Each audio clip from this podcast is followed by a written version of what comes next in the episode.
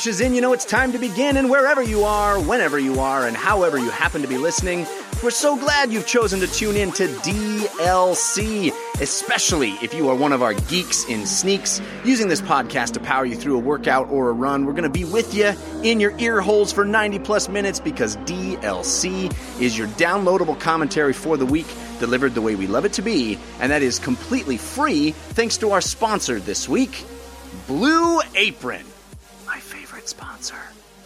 DLC, of course, the show all about games in their many forms games played on desktops, laptops, and consoles, and also games that involve dice, luck, and cardboard. I'm your host, Jeff Cannata, that's spelled with two N's and one T, and I am joined, as always, by my friend slash co host slash nemesis, the guy who never pleads the fifth, Mr. Christian Spicer. Hello, Christian! Um, my attorneys have advised me not to reply to your hello. Oh, dang it. I always knew that was going to happen one of these days. Uh, But, my uh, attorneys ad- advised me that, in fact, you actually didn't know that that was going to happen, and we had never discussed it happening before. we have we've never met nor have we ever discussed anything. Uh, and by nemesis, I, I deny ever doing anything. Uh, this gag is over now, by the way. Just wanted Yeah. to let you know we're not going to do this the whole show. Hello, hello. hey, have you guys checked out my other show, my daily video game show on Anchor? It's called Newest, Latest, Best, and it's great. 10 minutes a day, get you caught up on all the video game news as it's happening. Right there every single day. You can find it at anchor.fm slash NLB. But right now, oh my gosh, what a week. Uh, we have uh, a lot of stuff to talk about. Uh, we are hyping up the hype train. It's rolling down the tracks. We're getting ready for E3. And we have one of our favorite guests to do it with. You know that DLC always stands for your downloadable Cannata and your downloadable Christian. But this week, oh, we're excited because DLC stands for Dismembering the Limbs of Campers because here to tell us about Friday the 13th, the game, and a whole bunch of other stuff, you know him as the erstwhile host of X Play and Rev 3 Games, our friend, Mr. Adam Sessler. Hey, Adam. Hello, hello, hello. Um, on the advice of my attorneys, I've been told to just take the deal and just spill the beans. So you, you have me talking. I'm so pleased to hear that. Bill the beans, Jason can track them though. You got to keep everything contained. You got to do like bear traps. Come on, what are we doing? uh, I'm doing well. How are you guys? Doing good, man. I heard this is like the first time you've been on a podcast in over a year. Yeah, yeah. I, I, you know, I, the, the last time I did a round of podcasts, I was on, and that's when we were promoting the Kickstarter for Friday the 13th. Right. So yeah, it seems now- very fitting to, you know, it's coming full circle. Yeah, well, a lot's changed since then. Podcasts are very different now. I don't know if your your hologram is working or not, but it's, uh, Yeah, I, I, I can tell that just the rich timbre of everyone's voice really is, is, it kicked it up a notch. Well, let's talk about Friday the 13th a little bit. It's coming out this Friday, uh, not the 13th, but the 26th. And um, I'm very excited to play it. I haven't had a chance to yet. But can you tell us a little bit about the final product and where it landed and, and what we can expect? Yes, um, the, the the final product is you know kind of what they set out to do in the first place, with a little bit more added to it. Uh, One v seven uh, for the multiplayer component of it, which is really the heart and soul of the game. Seven people play counselors, and the counselors all have their different stats, and they're based on all the 1980s kind of stereotypes that you expect to find in the in the Friday the 13th movies. You know, you have kind of your rocker, your good girl, uh, you know, the, the, the more jock guy and your head counselor. Uh, they all try to survive in a match against Jason, and there are various Jasons. There's Jasons from um, Friday the 13th Part 2, Part 3, not Part 4, because it's really the same thing as Part 3. Uh, then it can't have Part 5, because that really wasn't Jason. Sorry, spoiler alert, it's the worst movie of the franchise. uh, but then also 6, and seven and eight, and there's even uh, for the backers, they get to have a custom made uh, Jason by the wonderful Tom Savini. He's the makeup artist that worked on Friday the Thirteenth. Uh, you probably also know him from From Dusk Till Dawn. He's a, he's a very distinctive man, and he uh, designed his own Jason, which is quite something to actually behold and play against. It's awesome. Uh, and, the, and the game looks gorgeous, man. This, those skins really do look Yeah. almost photoreal. It's great. it looks like they were peeled off of campers and placed onto. I mean, it, it, it's neat. Like, what, what, what I really love are the environments where, I mean, this team, both the people at Gun Media and IllFonic, I mean, it, it really was a labor of love where they went through the movies, looked at the environments, like, like Higgins Haven, which is from three, that gets its own map. and they looked at where the placement of everything was, how it's supposed to look like in the interior, and then really tried to imagine, okay, what does that room that we never see, how would that be fitting in within the environment? That it, it really came from people who cared so much, and I thought I loved the franchise, but the level of officiousness that was applied to to putting together, you know, this this world, so it really feels like those memories of being a teenager and seeing those films. Um, it, it, it, really is something else. Awesome. I'm, I can not wait to get my hands on it myself. Uh, again, it's coming out this Friday, the 26th. Uh, so, you know, successful Kickstarter. If you are a backer, you uh, should be expecting your copy, and, and the rest of us can buy it on, uh, it's on PC, Xbox One, and PlayStation 4, right? Yes, yes, yes, and it'll, it'll be running for about thirty nine ninety nine, thirty nine ninety five. I honestly don't know. I don't have my notes in front of me. Um, and the, and the other thing is, it's going to come with more. What you're going to get initially is uh, the multiplayer game that the Kickstarter was all around. But because there was an, they were able to raise enough money, they're actually going to have some single player components as well. That's going to come a couple months down the line. It's already part of the deal. If you when you know when you buy the game. And those can be kind of small instances where you're playing Jason and trying to reenact famous scenes from the movies. So sounds awesome. Know, like I love the creativity. sleeping bag. You know what happens next. exactly. All right, let's get into the show now and start the way we always do with story of the week. Story of the week. It's the story of the week. Story of the week. It's the story of the week. Story of the Week is the part of the show where we make our case for the most important stories that happened in the world of games this week. You can always submit stories for our consideration using our hashtag on Twitter, which is DLCSOTW, or by visiting our subreddit, which is 5x5dlc.reddit.com. Cool folks there hanging out, talking about the show, discussing stories. Uh, I mean, it's kind of obvious, I think, what the biggest news of the week is, but Adam, would you consider that to be your story of the week? Uh, would this be Destiny? I think so. Yeah, I mean they had a huge event. Yes. And yeah. uh, lots of lots of news, lots of information about uh, Destiny 2, a gameplay reveal. We got our first view of what the game is going to be like. Christian and I were there in person. We got to play it. Um, oh, really? Oh, awesome. Yeah. So let me ask you first, uh, Adam. Um, were you a Destiny fan? Uh, were you looking forward to Destiny 2? Did it was I it expected? was very lukewarm on Destiny. I was excited about no, it. Luke Smith is on Destiny. but you know, I think because you know, because I, I, played it at launch and the story elements just weren't there. Right. While like it was, it was good Bungie mechanics, but it didn't seem to be applied to anything that had any kind of I, I, guess bloodless would, would be the word I would apply for it. You know, I, I kept on playing it, hoping like I would have that moment where I go, aha, and it clicks. And I've heard that since then there have been so many aspects of the game have, have, have been revisited that it, it's worth my time to go back and check it out. But I think with all that buildup and all that hype, I was just sort of perplexed by the game I first played. Having said that, I am looking at Destiny 2 as a good reason to see if I can get reinvested in the game, in the universe, the world, the franchise, the monies.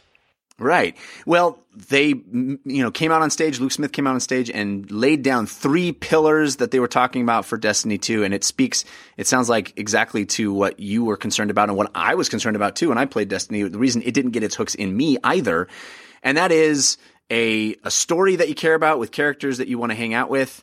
Uh, a place that you like being in that has interesting mm-hmm. things to do, and then multiplayer where you always have someone to play with. So those are the three pillars as stated by Bungie for Destiny 2. And then they showed the plans, the actual uh, you know template that they're using to make those things a reality. Cinematic story, we're getting like lots more cutscenes. We're getting a full kind of single player, but you can play with your friends type uh, campaign. We're getting uh, planets more. Well, it's not. It's basically the same number of planets, four of them. But there's more stuff to do on those planets. There's a map now. You've got these adventure areas. You've got lost sectors to explore. So more stuff to do. And then you've got this idea of guided games where clans in the game, which are fully supported now, will be able to invite uh, people in to play with them. So theoretically, there's always someone to play through the high level content with. So I, I think that's huge. You know, you? I never played the high level content because it's really hard for me to get five other friends, have five other friends, right. much less you know try to corral them into the same place at the same time. I I, I, I always found that, that that was just conceptually one of the most frustrating things about the first game. I I agree with you, and I think that the uh, the goal of getting people to play together is a laudable one. I'm very excited that they recognize that's the strength of Destiny is playing with other people that are having a good time together, and they want to encourage that. I'm just a little skeptical that this is the way to do it. I hope I'm I hope I'm wrong, but I, I don't As know in the clans or or the overall approach that, that they have to Destiny 2? Well, the guided games, the idea that clans who theoretically would be people that are all playing together and kind of know each other on a certain level anyway, would want to invite a random person in and then treat them as good as a member of the clan. You know what I'm saying? Yeah, I, I, I see what you're getting at, especially in the world of like you know battlegrounds. Yeah. Trust.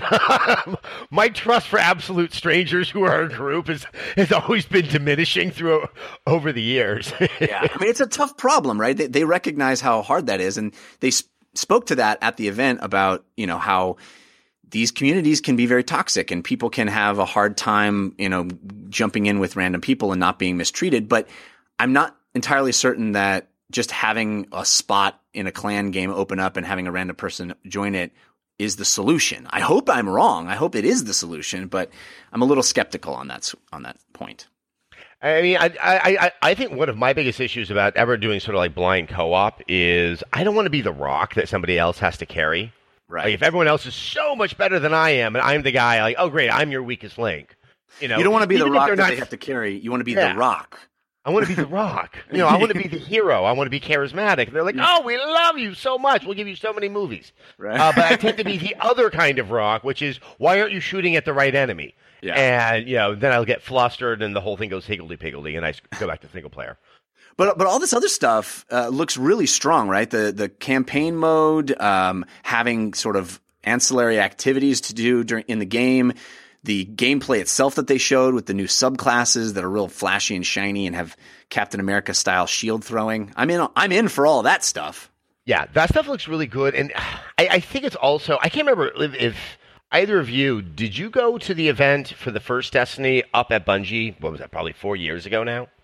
Uh, I did not. No. Yeah, that was um, that was always a, a, strange moment because you know all the press had been sent up there. It's probably the first time I had seen so many of my colleagues in one place at the same time, like people like Andy Mack and and, and, and Jeff Gerstmann. Uh, we're waiting to see uh, Destiny, and we see no Destiny. But we have a lot of people come out on stage telling us how good it is. Right. And you know, in my years of journalistic experience, that tends to you know raise a flag or two. And it really started to feed into that sense when I finally did play the game that this thing just was not ready for prime time, even though they had committed to a certain launch date for it.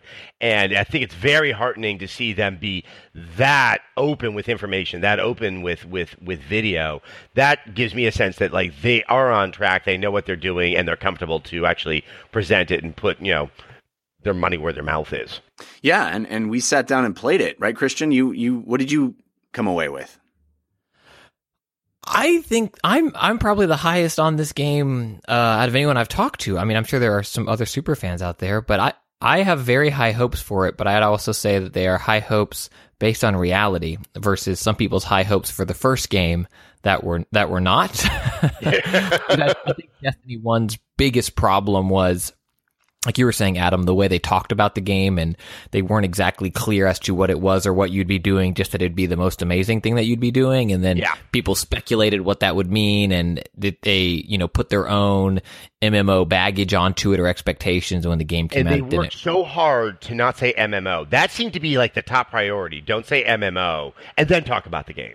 Right. And and now with this game, it seems much more focused. I think they're very comfortable with the game that they're making and what they're trying to be. At least in this reveal, you know, they didn't talk about sparrow racing or any of the other type of zany events that were introduced as kind of seasonal things over the the years for Destiny One. It was we're going to have this great Bungie shooting. We've got a focused story campaign with cutscenes and characters to guide you along to help you for those things. When you're down on patrol, we have it. You know, it, it's more focused again, more interesting things to do instead of just dropping you down. You're going to a beacon, hearing a little audio thing, and then grinding for gear. It's like it's still the same gear kind of loops, but they've they've built it around things that are more satisfying to people. In a game, I think Jeff will be talking about later uh, Injustice Two. We know at the live event when you Anthony and I were talking, I forget who asked the question, but it was. Uh, how much can adding a few cutscenes do to make a single player game feel better? And I think Injustice 2 proves a whole lot. Great yeah. cutscenes go a long way to making a single player campaign feel meaty and uh, compelling. And so my hope is what they've learned from Taken King and some of the expansions over the years for Destiny 2 is that it's going to have that that weight behind it. So you have the great Destiny, I mean great Destiny, great Bungie first person shooter feel and now with a compelling narrative again to pull you through. And that's all I need. I'm fine with that same core gameplay loop of flank, shoot, grenade. That's what I want. I just want a little more reason to do it than oh sweet, plus 10. Exactly. Yeah. I mean, I I think Borderlands. I mean, it, it, it is a different game. It has just four player co op, but it, it you know it, it, has that very kind of simple loop, which is you know grind, improve, but there's enough about that world that you care about and you're interested in that that's what's kind of egging you on that you you you you have to have that that that sense of context that makes it interesting and I, I I think that's what worked so well for World of Warcraft for so long is that you know there's a well articulated world you're in whereas when Destiny 1 launched I was like, "Hey, it's some planets with the aliens and, in the moon wizard." And, and go scan this thing. Sense. If you want to read about the world, you can, but go on your computer to read about yeah. it. it's, that one was a real tough one. I mean, yeah, a sense of discovery is so important to just about every game, except for, say, like the most intense of multiplayer shooters. Yeah. You know, I thought it played great, Jeff. Uh, getting your hands on, like it felt fast no, yeah. and smooth and pretty, and you know, oh, I thought it was awesome. You know, no, agreed. And and I think that what we're talking about eh, is what I think that they have realized, which is they had the mechanics down, right? That Bungie knows how to make a shooter. They just didn't have all of that context that was really uh, intriguing, at least to me. And I think that they have sort of come to that over the course of the Taken King and the expansions and doing this numbered sequel. It really shows that they're like, okay, we get it. Here's, here's an interesting world. Here are interesting characters go crazy. We know you have the mechanics. We're not going to mess with that. We're not going to change that up in a big, huge way. We're going to give you that, but we're also going to give you the stuff that was a little bit lacking in vanilla Destiny when it when it launched. Um, another thing I want to bring up and ask your opinion about Adam is the fact that you know this will be the first Destiny on uh, a PC that you can play on a PC. We actually got to play it on PC. It looked really cool, but even more amazing than that, or surprising than that, is the fact that it is going to be exclusive to BattleNet or the Blizzard app. I don't even know what it's supposed to be called anymore because they had this big deal where they changed the name to Blizzard app from BattleNet, and now Mike Morhaime comes on and calls it BattleNet again. So I don't know what it's even called anymore. But it's the first non-Blizzard made game that is going to be on the Blizzard app. Uh, do you think this positions Blizzard's app as a real competitor to Steam? Is that where they're headed? I mean, I have a hard time imagining that at this late date that you would want to actually throw down the gauntlet and go after Steam. But I think one could argue if you look at the games that are coming out of Activision and Blizzard, you know, they're they're they're definitely they have a large multiplayer components.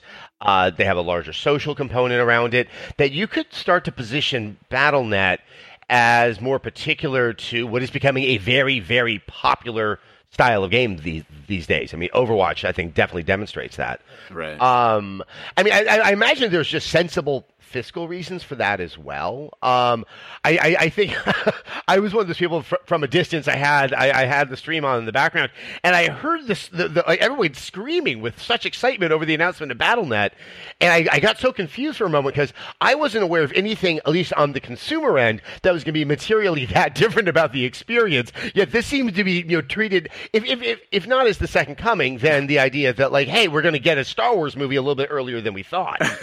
right.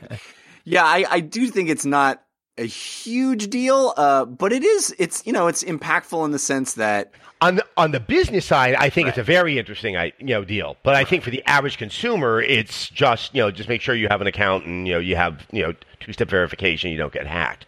Well, yeah, I mean, I, I would go a little farther than that in the sense that uh, as somebody that uses uh, the the Blizzard app a lot, I mean, I've mentioned this a couple of times now, but when my friends and I decided to play um, Player Unknown's Battlegrounds, what we did for communication was not use Skype. We did not use uh, you know, any other VoIP thing. We we loaded up the Blizzard app and had that running in the background because the voice chat worked so well. What you played Battlegrounds and didn't tell me? I'm about to tell you today. Man, dang, cold as ice. Nemesis is correct. Dang, Jeff today, Canada. I'm telling you today. You told me after you played it. My friends and I played, and I'm sitting over here just like with my thumb up my butt. Apparently, Uh, anyway, I, I I think that have a good chat, guys. Later. yeah, I mean, that guy that killed you in that one game, that was me. That was me, Christian. No. I guess I'll go back to pitching those TV shows that you have nothing to do with, Jeff. Uh, all right. Well, there's, you know, there'll be lots more to talk about with Destiny 2 as we get closer. September 8th, by the way, is the release date. So it's Not it's for PC fair- though. No. Not for PC. No Mystery. PC date yet, and also no cross save, which were two things that I didn't get answered there, but they came out later in the day after I was like, I've got everything I need to know. And then they were like, by the way, PC's later date, also no cross cross save. And I was like, I just left. Yeah, Oh. but they didn't have cross save before either. So, I mean, I kind of, that's not really very surprising, but, uh, well, people were hoping. I mean, you could you could cross save between console, so Xbox 360 to Xbox One and PS3 to, to PS4. So I think people were just hopeful that you could bring the character to PC because it's you know de- it's a Bungie or Activision server side character. You're not saving it locally. Right. So I think there was hope that you'd be able to do that, but they were like, nah, dog. it plays real fast on PC, man. It's, it's a huge difference. I, I found, um, playing it on PC with a mouse and keyboard. Whew, fast. Yeah. But anyway, we'll be talking about it more as it as it gets closer. But it's uh, pretty exciting. I think the game looks really, really good. I thought the event came off uh, really great and and uh, presented the best sides of the game. They didn't hold anything back. It felt like a real presentation of everything you can expect. Sometimes these events can be real teasy, and it's like, well, we got more coming. We're going to tease it out. I feel like it's nice to have it all just laid out and and Yes. presented like that. Yes, if you're, I mean, uh, it's, it's it's been years, but that one thing that used to drive me crazy is if I'm giving you three hours of my time, there should be a reason for it. Yeah. Yeah, And it sounds like that for those in attendance, both fans of the game and people that were covering it, it, it really merited, you know, taking the trek out and, and, and seeing what they had to say. for sure. Christian, how about you? What's your story of the week? Yeah, sure. Well, as I scroll down our doc to look at games I've been you've been playing, I noticed that Jeff didn't list uh, Player Unknown's Battlegrounds. So I'm gonna add that Uh, right in. I guess that my story of the week is screw you, I'm going home. I mean, the story of the week has to be it has to be Destiny, but other things that I think are interesting, and it's interesting in the way it's not necessarily related to CD Projekt Red, is The Witcher is coming to Netflix, which I think I'm like hype. That sounds great, but it's the based on the novels, right. uh, and the Polish writer Andrzej Sapkowski. Well so not the adaptation of his work that are the games that he has apparently said, or there's I don't know if it's him or his team that's like we like them, but there's always like a a caveat like it's not our story. Like there's been this weird relationship between the two. I feel I'm putting my own opinion in that. Um, but you know they're licensing the book. I believe the games take place after the last of the books. That Okay. That's kind of the compromise between you know the, the the fiction of the books and the fiction of the games. Okay, know yeah. So maybe that's why there's been that. What's up, Jeff? I said I haven't read any of these books, but um, I didn't, and I didn't know that fact. That's interesting. I read the first one a long time ago, and it's good. It's well. I mean, I remember it being dense and me being on like a track trip and being like, ugh. uh, like I have a hard time sometimes with uh, hard uh, fantasy or fiction books because I get lost in the details, and then I'm like, I forget what I'm reading, what, like what's happening. Lord of the Rings when I was little, ooh, those took me a long time.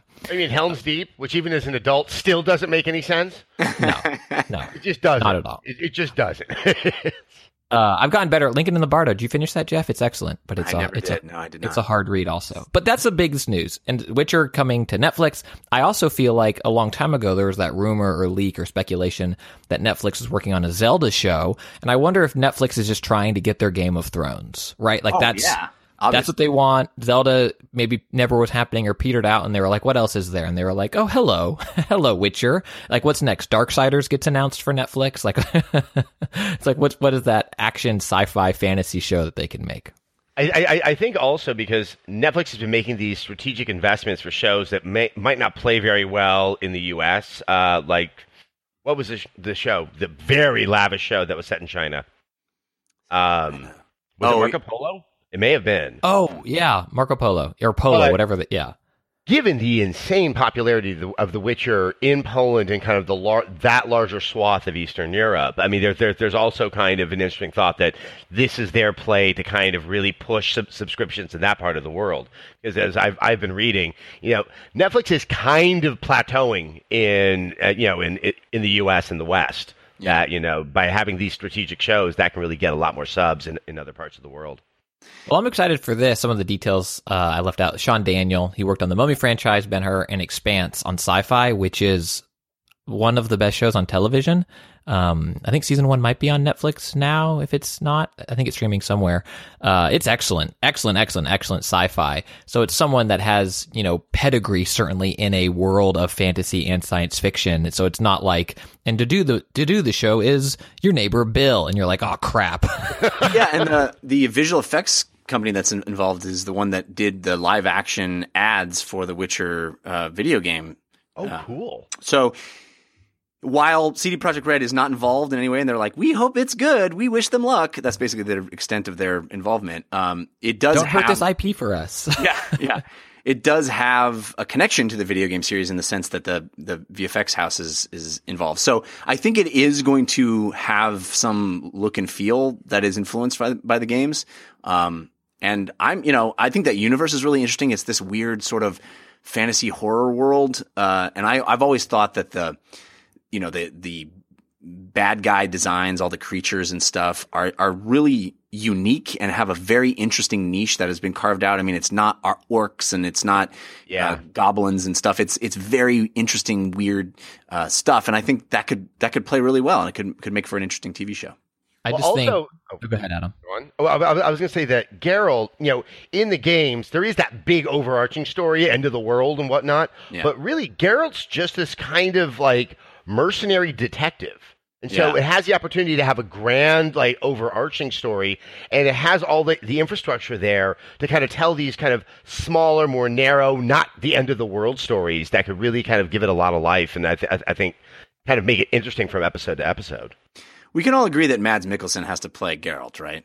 I mean, that's. Just... Oh, I think Julian Assange is auditioning though. You see that last photo of him? It's incredible. Like, he went straight Geralt. It's yeah, crazy. He's cosplaying Geralt already. That's for sure. Yeah. I mean, if we're putting out our hopes and desires, I'll, i mean, I'll throw my name into the mix, right?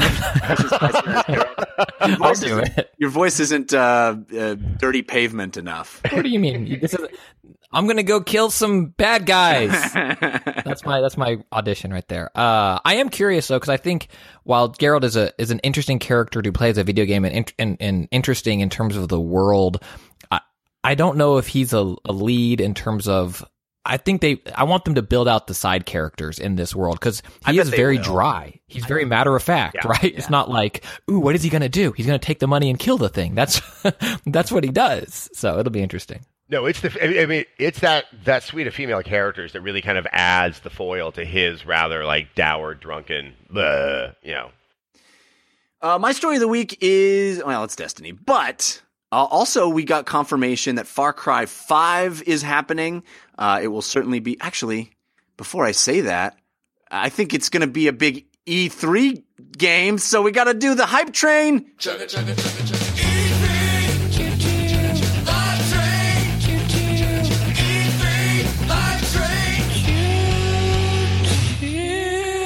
Get hyped! E3 is a coming, and uh, it looks like Ubisoft is going to be showcasing obviously the next Assassin's Creed game, but we will probably be talking a lot about Far Cry 5. Although um, just this morning they said that the uh, this Friday will be uh, the the reveal of of uh, the trailer for Far Cry 5. We got a teaser this morning, which looks to be all live action and doesn't feature any of the actual game, but it does tell us about the setting for Far Cry 5, which is Montana.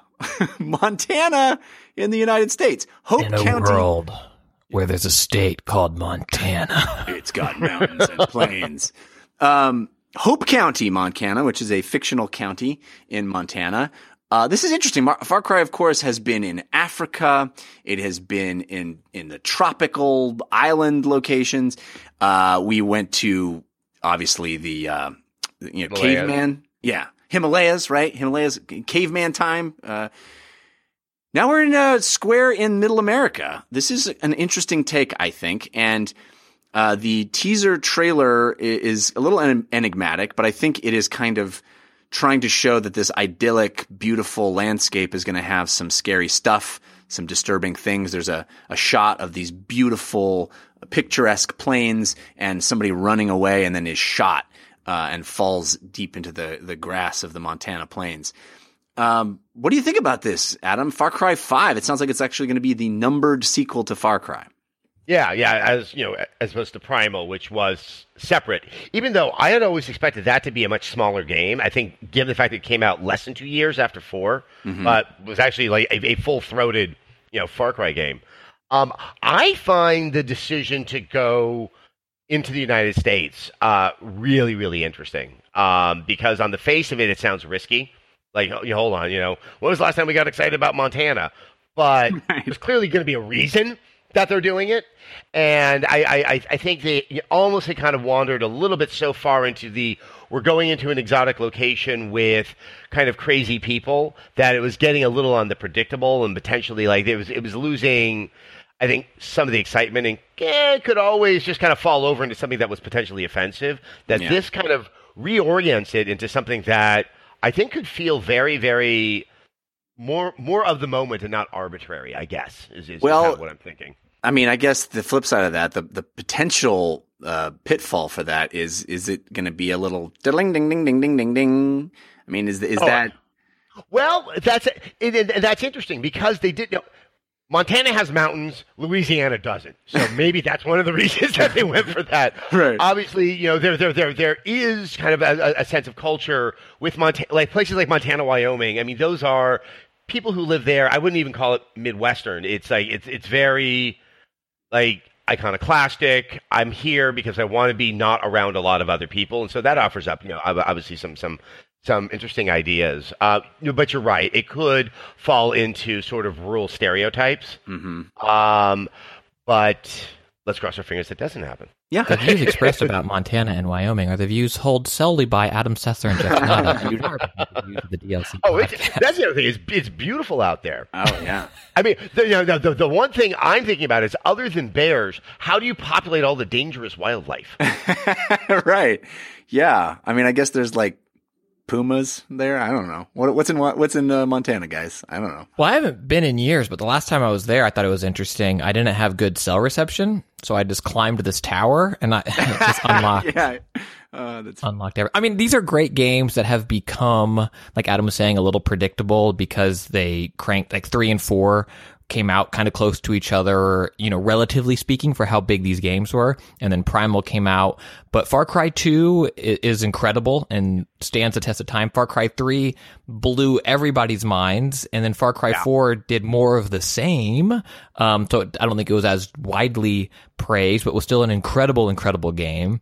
Uh, Primal, I didn't spend much time with, but like, you're telling me I'm going to get a numbered sequel to this franchise that has had arguably four or five awesome games in it and there's only been four or five of them, yeah, like sign yeah, me up. It, I don't care it, where they said it. It could be in my house and I'd be excited, right? I think also, you know, the jump from Watch Dogs to Watch Dogs 2 really struck me that, you know, there there there were a lot of sort of reconsiderations about how to approach, you know, later sequels with within the, the Ubisoft studios to sort of like, hey, let's let's let's kind of dig down and see if we can create something that has a little bit more flavor. That it isn't just a refinement of what we did before, which is good on you know that that that's always a nice experience. But yeah, it becomes something that you kind of know what you're getting. So yeah, I, I have I have my fingers crossed for this. I'm, I'm excited to see what they show on on Friday. The chat room is speculating about all the various bad guys that you'll face. Um, Joe Blank said mountain lions, snakes, maybe, and Purple Hydra said sky which Ooh, you know you can't you big can't sky. It's so big. Big sky. it's so. Imagine that you have to go find the albino sky with your bow and arrow. Oh man, take it out. That would be rough. All right, let's move on. We got a lot of games to talk about. Uh, I have so much to say about Player Unknown's Battlegrounds and all the friends I've made playing it. uh, but uh, I do need to thank our sponsor, uh, Blue Apron, guys if you haven't heard me talk about Blue Apron, hunker down because I am genuinely wholly in love with Blue Apron. It has improved my life uh, A hundred percent. I mean, I can't even tell you. My wife and I look forward every Wednesday. We get our Blue Apron in the mail, and we get so excited about the meals we get to have that week. Blue Apron is the number one fresh ingredient and recipe delivery service in the country, and I have been a subscriber for almost three years now.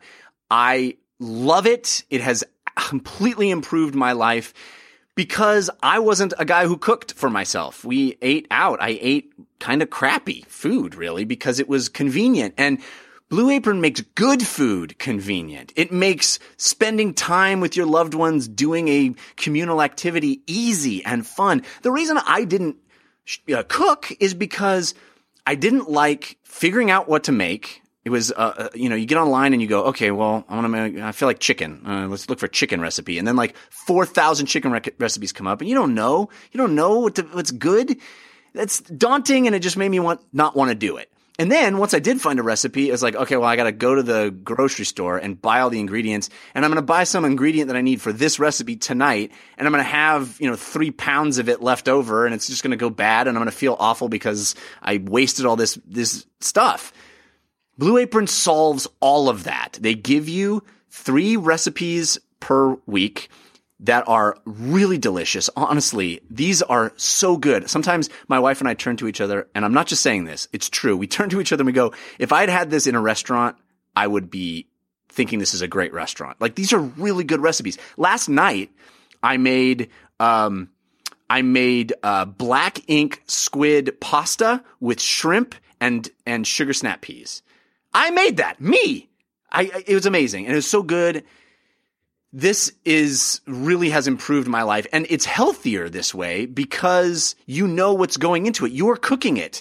They say that, you know, the biggest thing that you can do to improve your health is to cook at home instead of going out because what you put in your food is always going to be better than what a stranger puts in your food. And also they solve that other thing I was mentioning because all the ingredients that are included, not only are they fresh, but there's just the amount that you need for that recipe. So if you need an egg, you get one egg. You don't get a carton of eggs that are going to go bad if you don't eat them. You get exactly what you need. And it's affordable too. It's going to be less money than going out to eat. It works out to about $10 per person per meal, which is super, super, uh, reasonable. I mean, I, I love Blue Apron, and they just changed. They're starting to do it all across the country, but in my area in Los Angeles, they just changed it so you have now eight recipes per week that you can choose from to get your three, and there's no restrictions. There used to be restrictions on, and if you get this one, you can't get that one, and they've gone away with all of that as well. So the stuff is delicious. Um, you know, we we love it. It's affordable. It gives variety for what we eat. We're not eating the same thing over and over again. And I feel like a chef. I feel like I've actually learned some skills. I know how to chop things now, and I feel good making food for my wife. It's amazing. So check it out. You can get three meals for free for free. All you got to do is go to blueapron.com slash DLC and see what I'm talking about here. It's really great. I mean, these are, you know, you can choose among your meals. You're going to, you're going to love what you eat. You're going to feel better. It's healthier and it gives you great life skills. I mean, I often fantasize about having had a service like this when I was single and dating. Cause man, what's cooler than like inviting a girl over or a guy over and cooking a meal for them? Like, uh, that's amazing. So go to blueapron.com slash DLC. Sign up, get your three free meals. You'll love how it feels. You'll love how it tastes. It's a better way to cook. blueapron.com slash DLC.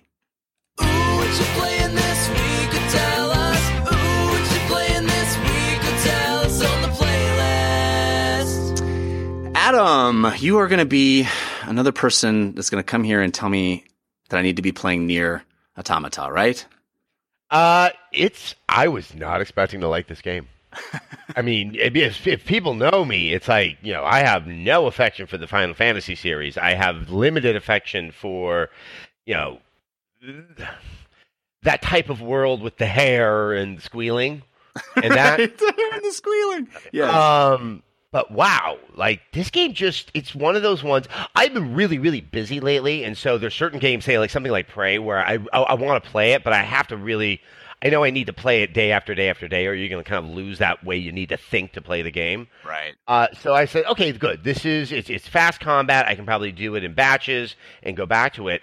And between the combat and believe it or not, this weird story that just slowly starts to reveal itself, I I've really fallen for it. And I'm, Every... I'm just I'm, I'm pinching myself because I'm like, how did this happen?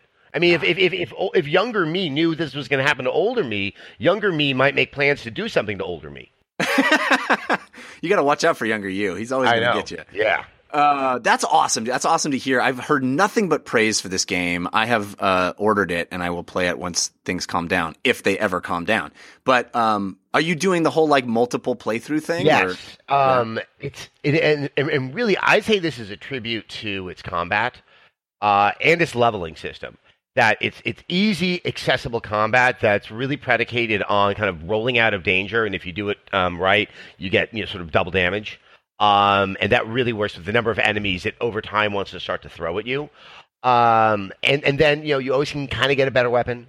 And kind of get other ways to upgrade yourself. That really has that perfect loop where I'm like, yeah, I don't mind playing more. And even when I played through the first time, I'm like, you know, I, I really enjoyed that. So the idea of playing extra didn't seem bad. And then when I realized it really is fleshing out this story, I'm like, okay, now I'm going to go through all the multiple endings because it really seems to be a reward. I think, you know, for, for New Game Plus, you know, for, for, for games that want to move in that direction, I think this has created a model that's very, very compelling.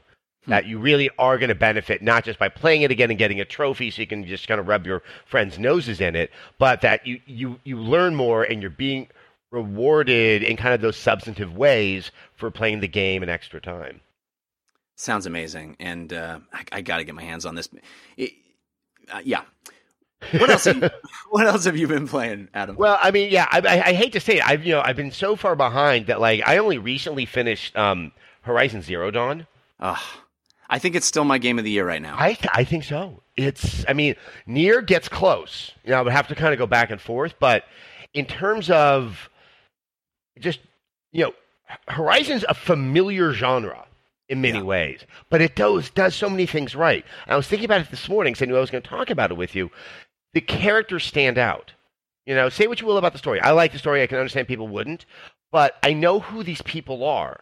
And I played a lot of games recently where I'm like, who who are you? And especially in open world games, where you yeah. can get so lost on side quests that you kind of lose that essential thread of why you're doing any of this in the first place.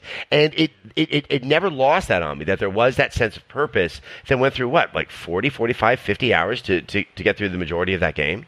Yeah. Yeah. it, it is so beautifully paced. Yeah. It is, it, it really doesn't do anything um, that any other open world game isn't kind of doing, but it does it in a better way. It's more refined. It feels like they figured out that that weird formula of of stuff that gives you interesting things to do in the world, but doesn't overwhelm you, and also everything that you do, you want to do. Nothing feels like yeah. busy work. Exactly. You know, it's it's a remarkable achievement. I mean, the, the, the, the side quests weren't always revelatory in terms of fleshing out the world in the story, but they also didn't pretty much just say, hey, fetch quest. I mean, right. it, was, it, was, it, was, that kind of perfect balance. And, and there weren't too many side quests. Because I think that's right now is just the plague of most open world games, is that, you know, somehow if there's more, it's better. Whereas I think, like, give me less and give it focused dole them out with with a reasonable, you know, over a reasonable period of time. Don't just kind of play 52 pickup and give me all the side quests the minute that the world opens up. Um, yeah, it, it just does so many things right, and I love the combat. Yeah, the combat that. is so good, and the idea of of taking down these these roving hordes of of uh, machines, but at a time and date of your choosing. You know, I love yeah. I love that. Like I'm going to set up my plan and I'm going to execute my plan and I'm going to take down this thing and I'm going to get a trophy for it that actually is going to get me cool loot in the game world. And even if my plans don't work in taking down a creature, like there's enough at my disposal at, at, at my disposal, excuse me, to um t- to just improvise and, and, come up with something really quick. Yeah. Uh, we, I mean, I I will be hard pressed. I mean, I, I think Zelda is an important game and I love it in a lot of ways. Horizon still stands above it in my yeah. estimation for this I, year. I still don't have a Switch, and I have oh. no idea when I'm going to get my hands on one because it seems impossible to get one. Yeah, so. they're coming around. Amazon had them. This sounds like silly to say, but it's like Amazon had them in stock for four hours. This is like, ooh, ooh, what a wow. long time. I can't wait. Yeah, there's there's a kid that works in the building I'm in uh, who really really wants one, and he's been going to the stores. They won't tell him when they're getting shipments. They won't give him any advice. But it's first come first serve. He can't reserve them at the GameStop. And then when he goes to look for them online, he's only finding these five hundred dollar bundles. Yeah. yeah. And it was just it's it's just a bummer that you know He needs to just follow make like more of them. You can follow like WarioWare, Wario, or uh, uh, Cheap Ass Gamer on Twitter, like some of those other like accounts. Right, you got to set up your Twitter account and just create your list of people that are tweeting game deals and when things come in stock, or go to like uh, what is it, Brick? Um, oh come on, Brandon, it's a bookmark. Oh man, I don't remember. There's like a you know you can do brick and mortar inventory searches. You, half the game, the best uh, Nintendo game is often the game of getting the system. Right? yes, it is. I wouldn't call that the best game. I would call that the hardest. yeah. It's not got to catch them all. It's got to catch just one of them. Yeah. yeah, yeah. Uh, and I know that you have been uh, a big Mass Effect fan. You said you've been playing the new one, Andromeda. Yeah. That, that voice says it all. It's you know, it's not terrible. Uh, I, mean, I, I know some people have taken some very, very negative attitudes towards it, and yes, there were some issues with the faces; they weren't as expressive. But really, when it's all said and done, it just my feeling is the success of the unexpected su- success, actually, of Dragon Age Inquisition uh, must have shifted the design plans on this game because it did not in so many different ways, it didn't feel like Mass Effect, but especially in that sense of so- something operatic, something big, something exciting with engaging characters. yeah. Um, and you know, to the point that I really liked side quests in Horizon Zero Dawn. Like this, I mean, they were just fetch quests. It was it was go get five of those things, and just always hoping that somehow it was about to turn a corner, and that game that I'd been wanting would suddenly you know manifest itself, and it just it just didn't. And I don't remember most of the characters. It just it really. It was. It was. I mean, it- it's one of those. I don't. I, I take no pleasure in harping on its shortcomings Yeah. because I wanted this game so badly, and yeah, it was. It, it was. It was definitely not the game I had expected nor wanted. Well, you've covered that series for a long time and that company for a long time. You know, one of the somebody pointed out that this is the first Mass Effect since the two doctors left BioWare. Do you think I that that don't an believe that's the case. They weren't there for three, as far they as weren't. I know. I thought they were. I don't believe so. Oh, okay. Well, I, I was putting a lot of stock in that theory that it, it sort of is rudderless a, a little bit, and and sort of because it feels like it feels like a mishmash of a lot of different ideas that aren't aren't focused into a cohesive vision. No, and, and it's and, and, and, the thing is, a, a lot of people like we're, we're we're putting on the fact that it was a new team out of Montreal, and I I, I think that's that's highly speculative. Uh, you know, it's a large team, and I believe it's filled with people that have done work before on other video games. So I, I think that's just just saying it's new. I think is is is, is presumptuous. But I, I think what we do know happens with very very large teams is they don't always know what the other half is doing. That I, I, I, I've, I've known about some other games. I'm not going to name them, um, but where there was never one person who knew everything that was in the game, Right. and but you know that you have to have certain components that are going to go in the games, and and you have leads that are working on those aspects. I cannot say that this was necessarily the case when it comes to Mass Effect Andromeda, but it did have that sense that it was checking some boxes Yeah. you know, to be able to have a lot of content, do all of these things, so you can have sort of epic adventure in a, in a massive universe, but just really kind of forgot that that that heart. I mean, side quests were never the best part of a Mass Effect. It was that main quest, Yeah. and I, I wish they had sort of focused on that with just a little bit on the margins. And I think you know maybe that story would have worked. I still think that story just wasn't that interesting until some stuff at the very, very, very end where it got quite interesting. Yeah. Yeah. Well, speaking of uh, stories that are interesting, Christian, let's talk about Injustice Two. Man. Mm. Mm-mm-mm. Best right? story ever in a fighting game. I think it's pretty easy to say that. I have not Well, that- well, finished. don't damn it with faint praise. That's true. Yeah, it's I better than Ryu talking to Ken that one time. have you, have you finished the campaign, Jeff? no, I'm I'm very close to the end, but I am not finished. I have not. I have not finished it either. I would say that the the rivals of story mode and a campaign, it's all the NetherRealm games, right? Like Mortal Kombat nine and ten and Injustice one. They've all been amazing, and I think what they did with MK nine, you know, retconning that series back to have all those years of Mortal Kombat story make sense again in a way that Star Trek and other things have done it before. I was like, okay, okay, NetherRealm, I'm on board for whatever you got. But I mean, yeah, but is Mortal Kombat, like even even when they're doing story well with Mortal Kombat, it still feels ridiculous. no, you're just more you just like the characters in DC Comics and you're more used to them. You're talking That's about a world where there's a multiverse. I mean, shut No, up, that is ridiculous. No, uh, but that's I think you're right. I'm not gonna I'm not gonna disagree with that, but I don't think that that invalidates the point. I think it underscores the point. I think using characters that actually you know uh, have a history, have baggage that you bring in, and then kind of flipping them on their head and doing interesting things with Superman that we don't expect.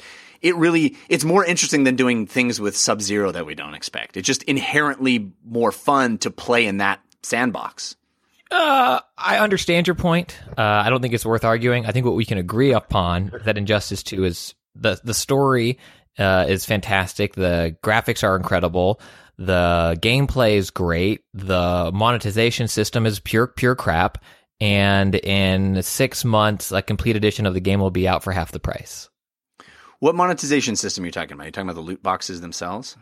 Well, there's three, right? And I need to get the terms right because I always get them wrong and I don't have it pulled up in front of me. But the way you're grinding for, what do they call the rares? Um, oh God, it's so many hours of gameplay. I, I feel bad clicking on my mother keyboard crates or whatever they're called. to, to Google them. Um, but it's it's the idea that uh, to me personally, and again, this is these are going to be the, this is the negative of this game. That's why I just want to get it out of the way. I don't want to harp on negatives for a game that I'm really enjoying. But anytime there's a game that has multiple different currencies that I'm used to to buy different things that make that are great in game, right? It's not just like something that doesn't affect game. It's like, oh, now my shader's purple or whatever like that. I'm kind of like, okay, fine. But when they there's something that's either locked behind hundreds of hours of gameplay, it feels to potentially get this thing, or you know, five dollars per se, like that that that slaps me in the face a little bit of like that feels a little egregious and it feels like it's the reverse of checking boxes to make a great game. It's like they built this great game and then they were like, holy crap, our animations are so incredible. This game was so expensive. How are we going to recoup these costs? And then someone like walked down the hall and like took their hood off their head and was like, I have an idea.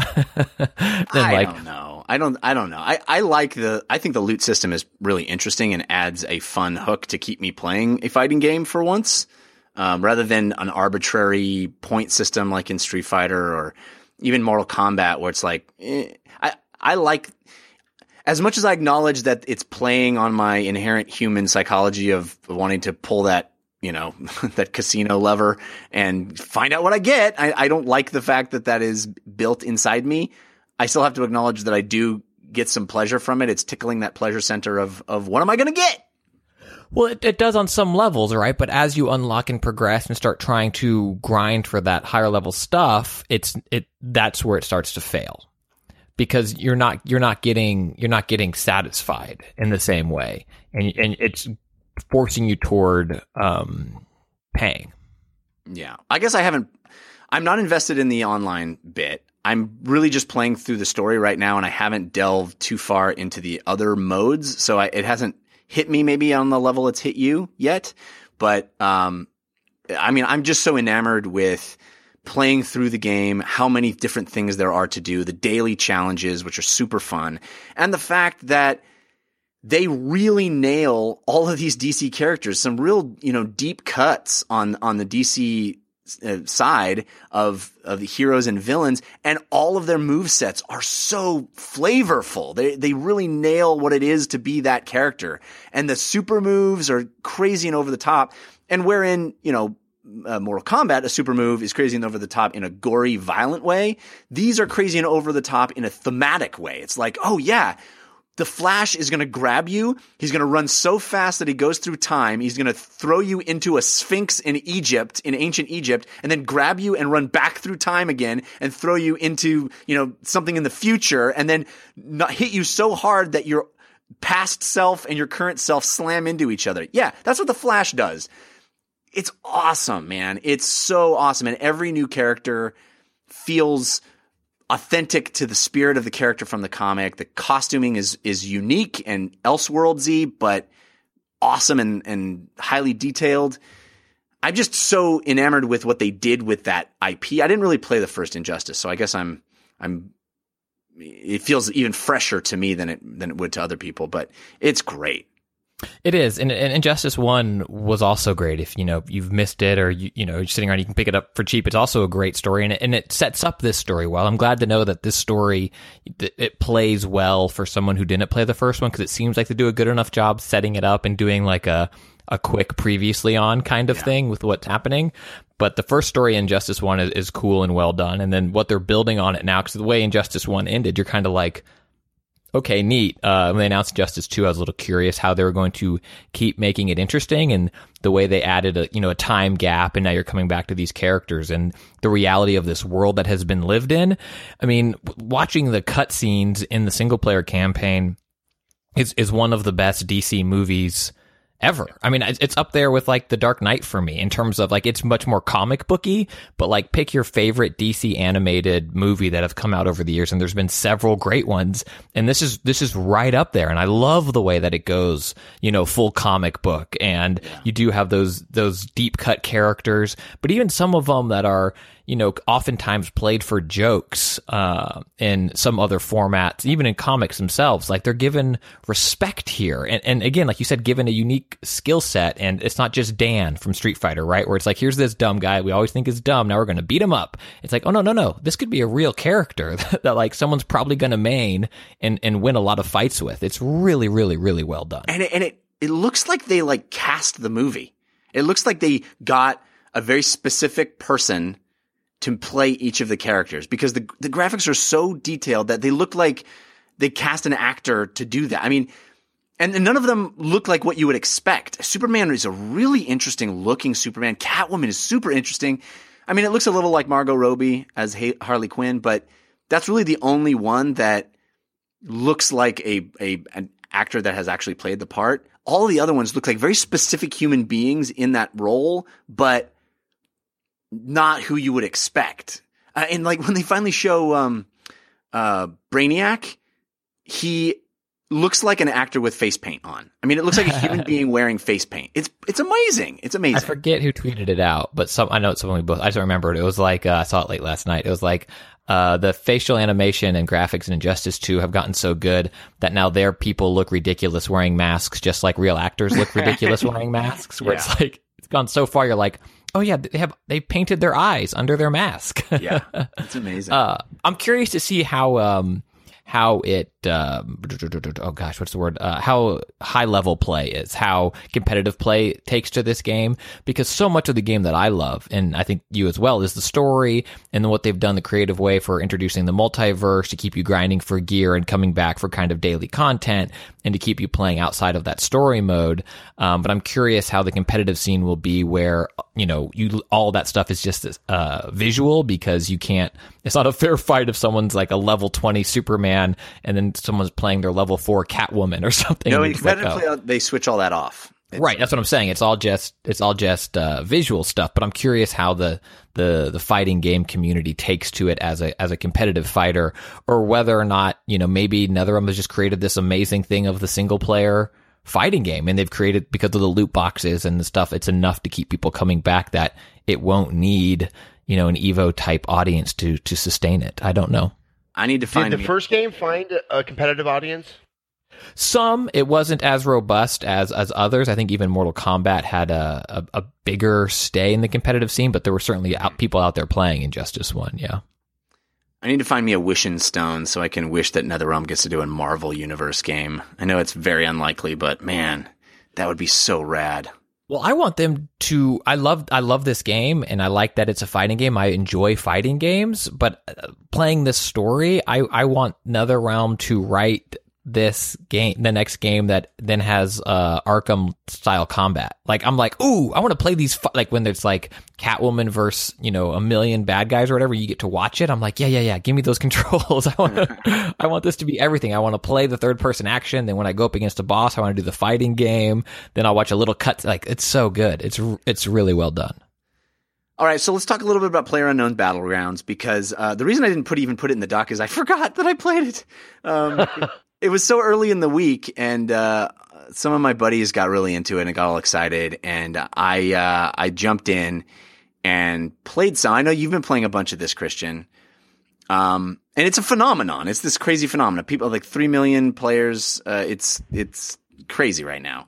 Uh, and the idea is, if you guys aren't familiar with what it is, it's it's battle royale or Hunger Games. Uh, it's a mod for Arma 2 where you queue up with 79 of your friends, whatever, other people, and uh, you are dropped at, literally out of an airplane. You decide where you parachute in with nothing onto this island land. It's its own game though, right? You, I mean, Yeah. saying it's a mod for Arma 2 is a little dismissive. Like it's a, it's, you have to buy this game. It's not an Arma 2 thing that then you download a mod. It's in early Right. access, but it's its own standalone It was thing. built as a mod to er, to Arma 2, but yes, you're right. It is a standalone early access game. Um, but you uh, you parachute into this area, you have nothing, and then you sort of have to find anything you can use to kill other people.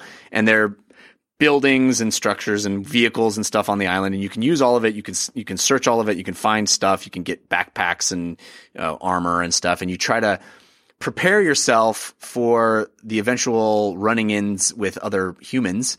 Uh, and the reason that that is inevitable is that a circle on the map starts to slowly get smaller and anyone outside that circle dies. So it starts constraining the player base into a smaller and hmm. smaller area over time until it is very tiny and one there's one person left standing and that person wins.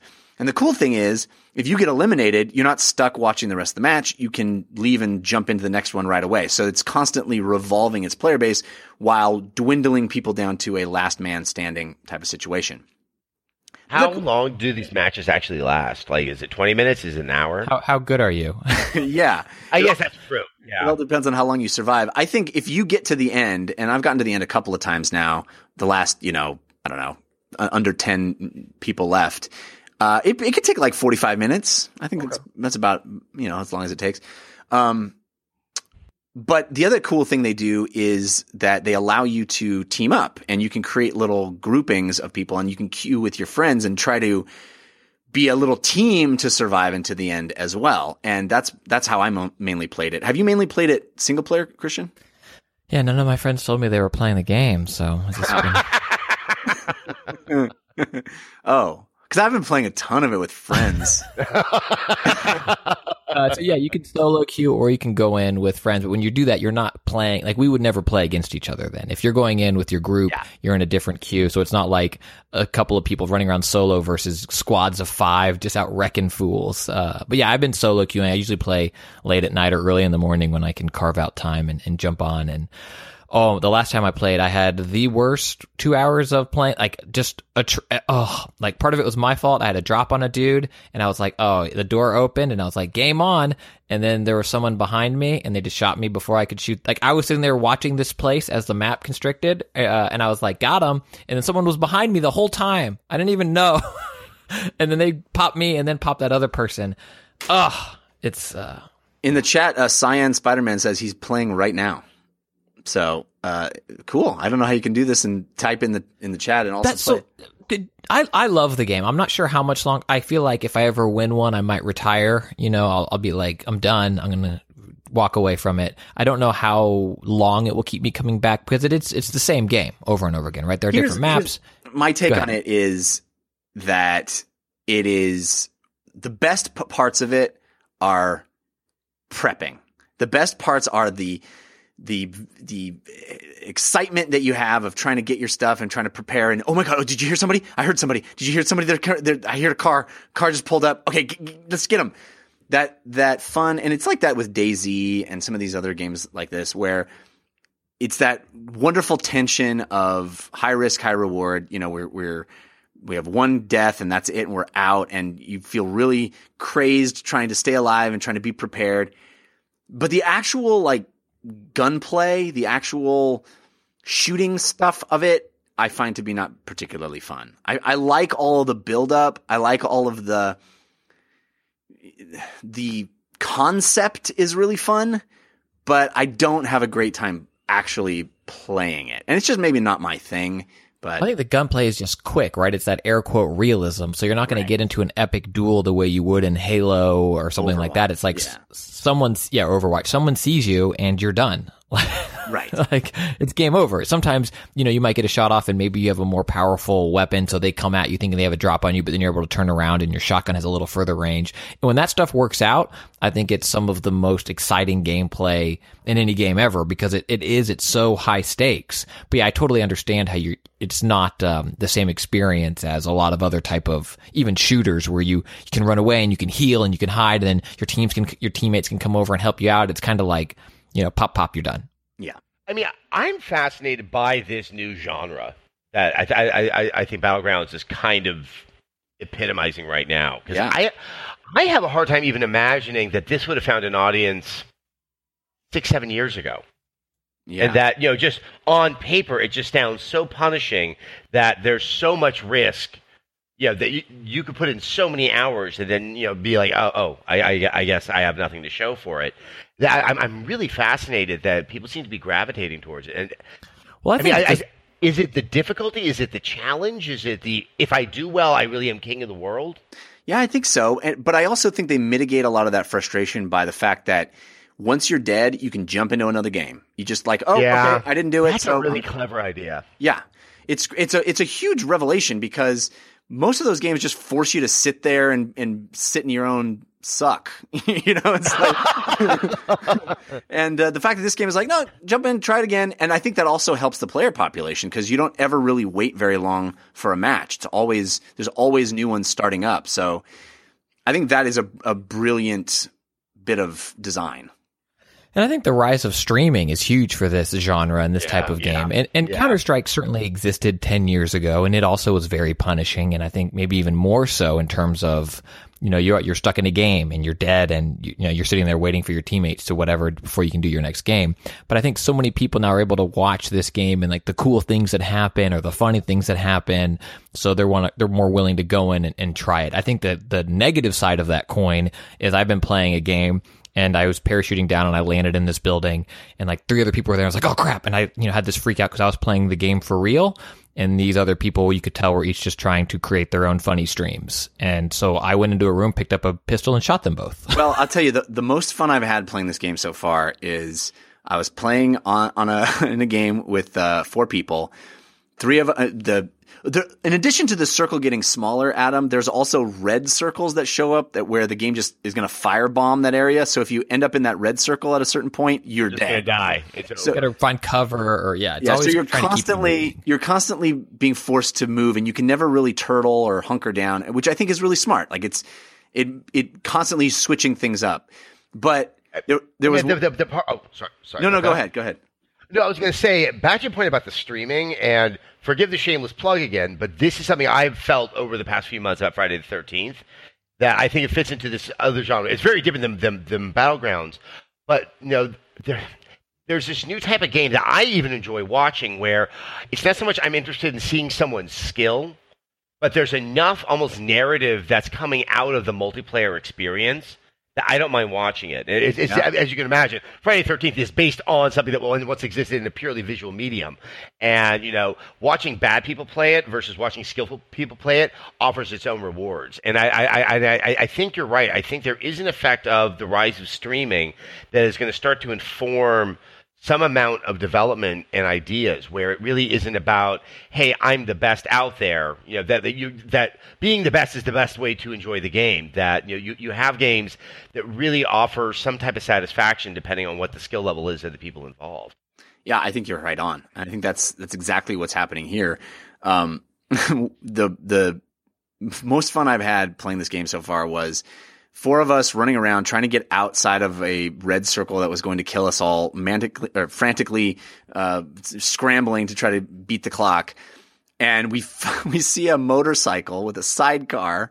One of us jumps on the motorcycle, another one jumps in the sidecar, and a third player jumps and sits behind the driver of the motorcycle. So there's three idiots on a motorcycle tootling around the map trying to get away from the from the red circle. And I was just laughing hysterically that we're just these these three morons like like the three stooges all clumped together on this little motorcycle where you know there are dozens of other players who are hearing our motorcycle driving down the road r- ready to pick us off It. I mean, that is the That- the wackiness, yeah. you know, silliness. I mean, it's, it's, it's yeah, that you, you you have enough of a system in place that with player creativity, the game kind of pays all these dividends. And like, oh, let's see if we can pull this off. Right. Uh, I want to mention another game real quick that I've been playing. Reservoir Dogs is the first video game based on that movie, although I have no idea why it's based on that movie. Um, I, I'm not in love with this game. Uh, it is, um, it- it's, it's got some interesting ideas. The idea is that you're, you're the Reservoir Dogs. If you're familiar with the movie, it's a bunch of guys that uh, that are that knock over a um, a uh, jewelry store in the film. So you're doing heists as as Mr. Black, Mr. Pink, Mr. Brown, etc. And um, you switch back and forth between two different characters in each heist. And the way it works is you control one of them, and a, and a clock is ticking, and you do certain actions. You kill, murder lots of police officers, etc. You pick up uh, valuables, and you try to do the heist. At a certain point, you press the space bar and you hop into the other character who then plays through in the same amount of time that the first character played through while the recorded movements of that first pl- uh, character are playing back. So you kind of create these this like recording and then you play alongside your own recording in real time. Which is an interesting mechanic, has nothing to do with the movies. The the Well, the movie, hey, you don't see the crime, and they Right. fail at it. right.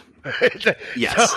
that sounds so contrary to, Yes. to It is Reservoir Dogs. well, it's even more bizarre than that because it's called Reservoir Dogs, but all of the character model they didn't get the the likenesses of any of the actors, and so all of the characters are uh, very cartoony versions, but they don't even look like a cartoony version of of the actor. They're like uh, just completely different idea, and all the music is really bizarre because the music is like somebody went into a composer and said, I need you to create music that isn't the soundtrack to Reservoir Dogs, but could be.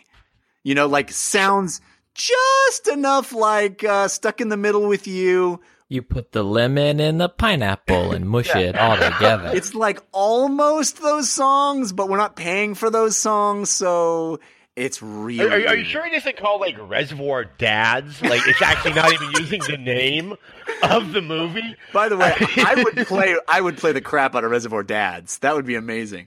Imagine it's just kind of like you know us aged people. Like oh, let's let's let's let's if we knock something off. It's kind of not like yeah, not like the the, the the the old people movie where they rob stuff, but it's like middle aged people like who just Yeah. give up and decide to. But the thing that's even crime. crazier is that like what cachet does Reservoir Dogs still have right now? Like are all the the young kids on Steam going, "Oh, finally a Reservoir Dogs game." Like for all Well, the that's eff- the thing is that Miramax or Disney, I assume, still owns the license. Well, this is a Lionsgate video game. So I don't know if Lionsgate has the rights at some point cuz Miramax doesn't exist anymore, right? I don't know. Well, no, Miramax became Disney. 'Cause Yeah. Disney bought Miramax, and then the Weinstein started the Weinstein Company. That's interesting. Well, like how Reservoir Dogs moved over to And chat is saying there was a PS2. Oh, Reservoir really? Dogs. That sounds familiar, actually. Oh, I remember a PS2 Sopranos game that was um, equally like, "Hey, let's take what's good about the Sopranos and remove it," yeah. and now it's just kind of New Jersey people getting angry. That's what you were left with. It's such a weird thing. Anyway, I don't recommend Reservoir Dogs. I apologize, but it's yeah, it is uh it's not good. Go see the movie. Yeah, definitely. Love the classic. movie. Classic. Uh, all right, let's move on to uh, some VR talk because we have a big VR game to talk about. Virtual reality. VR. Virtual reality. Just VR. First of all, Adam, you not only have been playing a VR game, you are a voice in Wilson's heart, right? Yes, yes. I'm actually two voices. Um, I haven't gotten to the part where I'm in it, and one of my voices, I think it's possible I could have walked past me. Which, that, would just be, that would be the most ultimate definition of my late life existence if I miss myself in a game. Um, but yeah, um, quite some time back, I, I, I recorded. Uh, I'm not one of the main characters, but I figure as a character in a sequence. Have Have you played Wilson's Heart? Yes. Okay, the typewriter. Oh, that's you. Yeah, that's me. That's amazing. I thought I yes. recognized that. Uh, and there's amazing. also kind of you know like you can hear some interesting horror, horrifying stories on the radio. right. I'm one of those as well. Oh, I definitely Um, haven't heard that, but uh, Yes, I would. I, I play a younger child, and if I'm not mistaken, the best part is no one's going to recognize this. Um, I believe the other voice in the radio play is the one and only Trip Hawkins. Oh, is that so? Wow. Yes, I wasn't there when it got recorded, but I, I, I, I heard that he had actually taken on that other role. I don't know if that's actually um, still him in the game, but I'm crossing my fingers that it is. But yeah, Heart, yeah. very cool, very cool game. Uh, black Really, and white, really. very interesting uh, movement, very interesting uh, sort of um, feeling of the game, and and you're doing these. It's basically an old point and click adventure game, but kind of redux into v- VR in in some really clever ways. Yeah, and I think and I think it a it has a, a, a sense of narrative, which I think that obviously my friend David Chen's game Narcosis is, is trying to push in that direction. That's where I think we've seen a, just only a few instances that seem to figure out how to do narrative in the VR space, and you still have interactivity. Yeah. Um, I think this really starts to push in the right direction. Obviously, I'm completely biased. I'm in the damn game, but um, but you know, and it's got that sense of fun. It's got that sense of horror, and I think yeah, by doing the point and click, they kind of got around all the issues everyone's you know has with movement in games. And I know that you'll probably talk about Farpoint, Yeah. which I think you know brings that up as well. That it's not so much about movement in the space, but giving you know situating yourself in some area where now the interactivity in the VR can kind of be manipulated to solve a puzzle or something like that. Right. Yeah, it's cool. It's even the way that they do even sort of like you can jump into your character mid run or mid escape and it Yeah. still kind of works. It's it's clever. It's really well done, I think. Yes. Um, Go Twisted Pixel. Those are my friends. So let's talk about Farpoint. Uh, Christian, you and I have both been playing it. Uh, I have been playing it with the PlayStation Aim controller, and you have been playing it with a standard uh, DualShock, right, Christian? Yeah, standard DualShock. I've been standing. I have the first hour on my, I think it's priced up on my Twitch and on my YouTube, which is just Christian Spicer seven one three. I streamed the first hour of it. Um, I want to hear about the aim controller because, man, I almost, I almost bought the thing, but I had the game coming from GameFly. I was like, okay, so I can either just get the game via GameFly, my sunk cost already, or I can go drop whatever it is, sixty to eighty bones. And then you said you were getting the aim controller, and I was like, well, I'm coming over to your house. You got to come over, man, because it's uh, it's cool. The aim controller really, really works, and it's fun. I mean, it harkens back to those old days in the arcade when I played House of the Dead or Time Splitters or something. You know, that's that's kind of how it feels now, but you're inside the experience.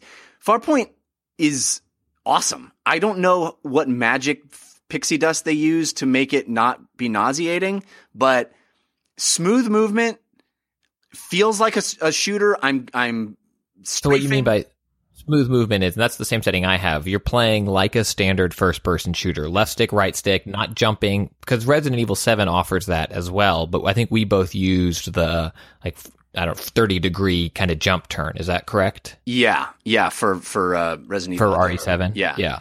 But Farpoint, yeah, I've been playing smooth as well. Um, I think some of the magic they've been, they, they put in the game in terms of not making you nauseous.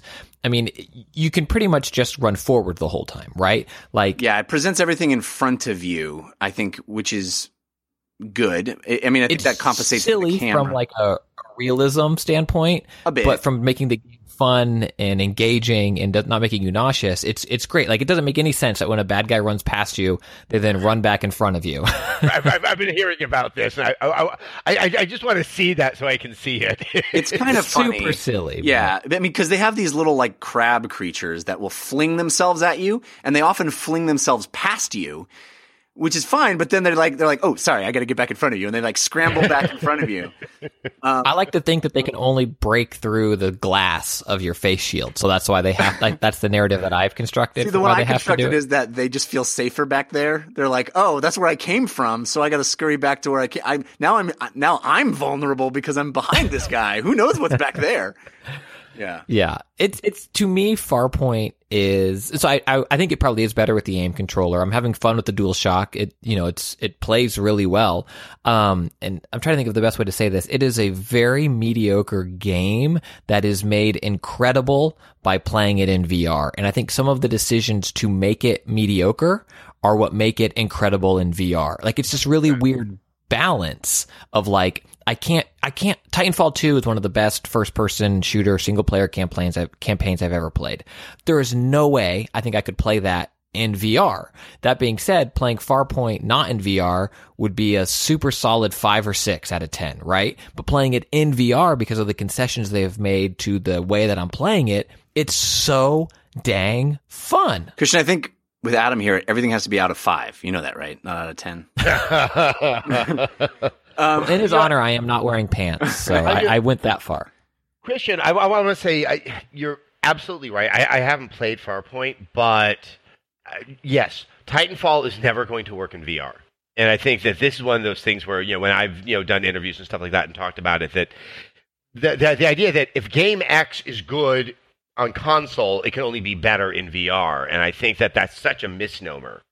And that you know we're gonna have we have to reevaluate everything, and that you know Farpoint. It sounds like you're right. What makes it mediocre is what makes it good in VR, and that's those initial steps until we can figure out what that formula is from a design standpoint. That's going to make a shooter work in a VR setting. That you know just replicating a shooter in VR is a recipe for discomfort and dissatisfaction. It's not going to work.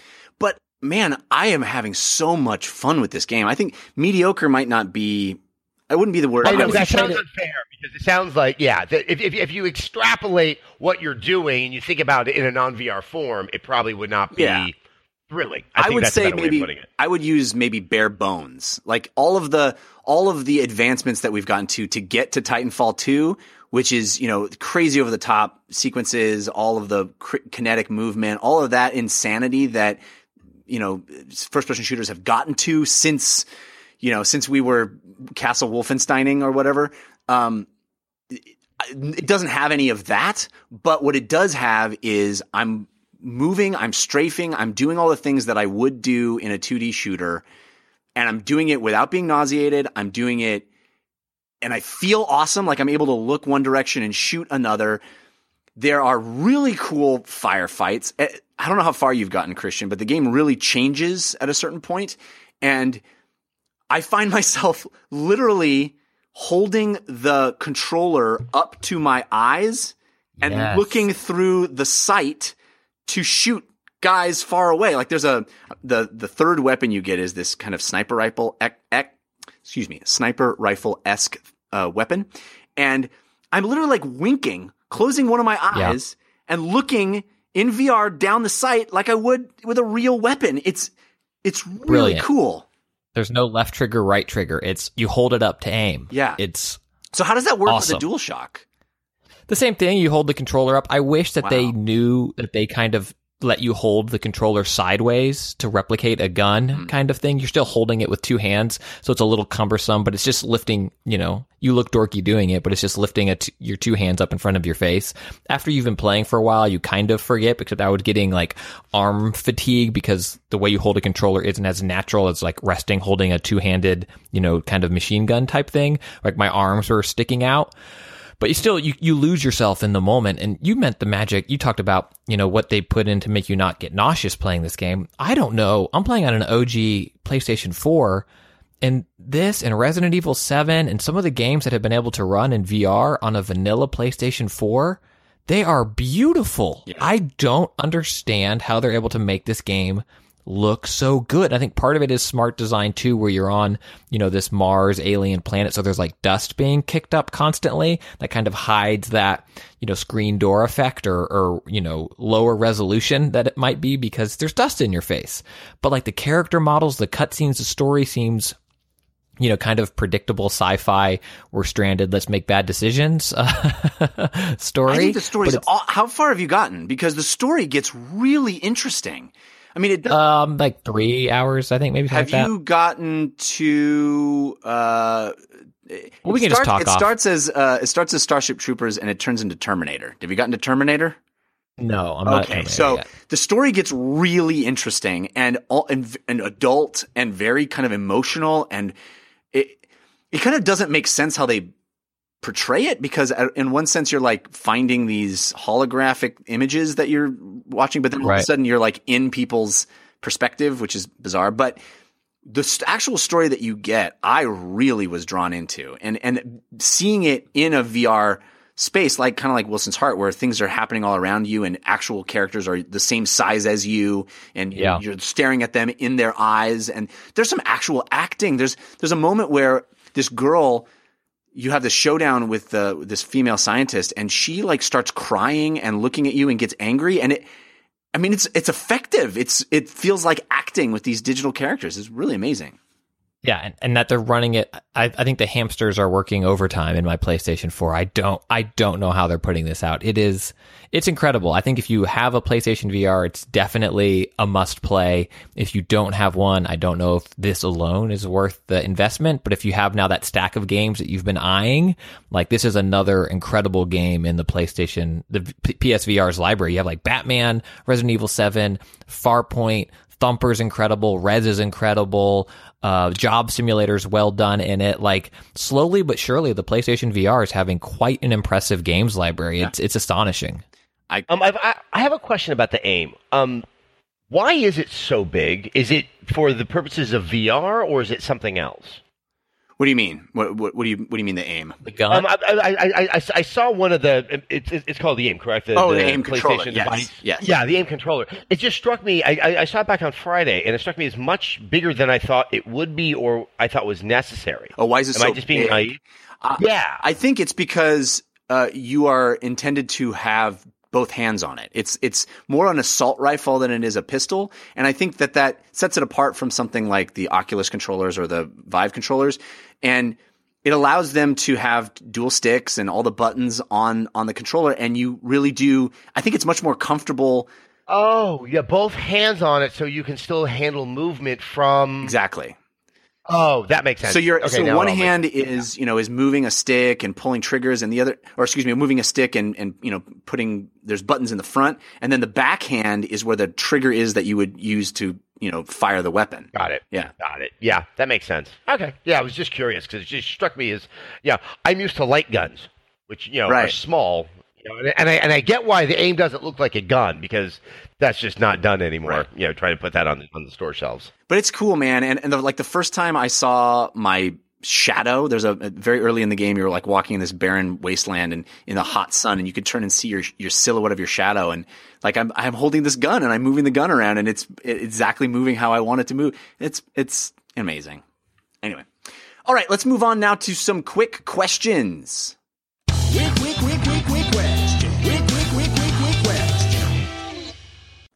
All of these quick questions were sent into DLC feedback at gmail.com or they were left on our subreddit. There's a sticky thread there for quick questions at uh, 5x5dlc.reddit.com. Feel free to send in your quick questions if you want to hear them answered on a future segment. But all of the folks whose questions were picked today are going to get a download code on Steam for Franchise Hockey Manager 3, the only PC hockey game licensed by the NHL. Thanks to friends of the show, Rich Grisham, for sending these and supplying them.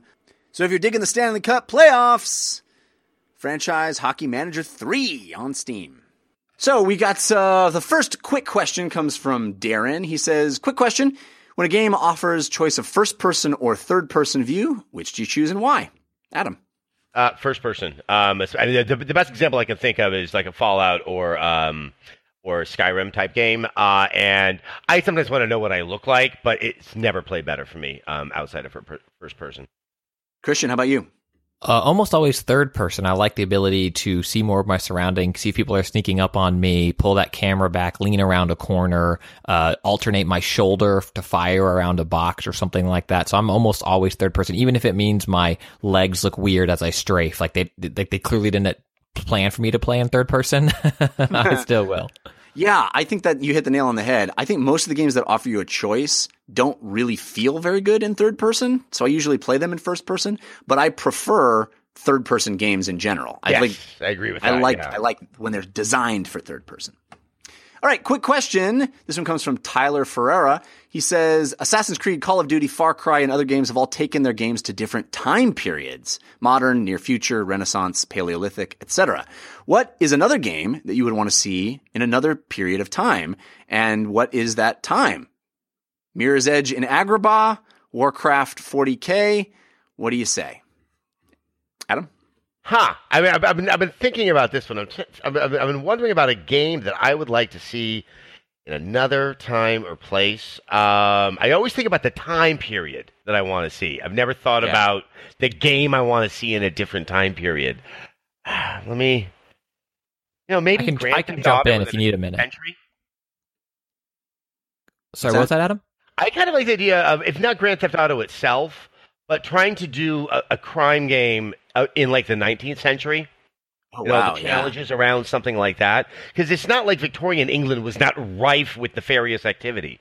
Like, you know, kind of like Grand Theft Auto, but you're the children from Oliver Twist. Yeah. And I love like, that. You're, and you're trying to build up your criminal empire so you can take down Fagin and all of his cheap Jewish stereotypes that he's in.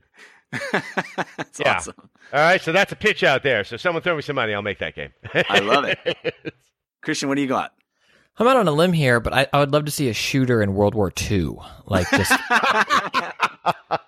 really hand um for me and maybe I'll get this with the Star Wars game, but my favorite games are Uncharted, Tomb Raider, that third person action adventure game, and I would love to see that in uh, a hardcore space setting where you you know you're on the space station or it goes awry you have some space suit you get to go out and do some zero g's maybe like battlestar galactica kind of setting where maybe you're on planet for a little bit but then you're rocketing somewhere else. And i think that'd be really cool adventuring as you kind of get into that zero g spaceship like what titanfall 2 did. I know it's a first person game but the level where they're building the house around you i would love to see something like that as like a ship is kind of spinning through space. Like imagine a huge the uncharted 2 kind of big set piece with the train or something like that but it's a space station careening toward a planet oh that just sounds awesome to me I uh I love I love the GTA idea. I thought that was kind of fun. Um Mikey GH2 says Grand Theft Horse Carriage.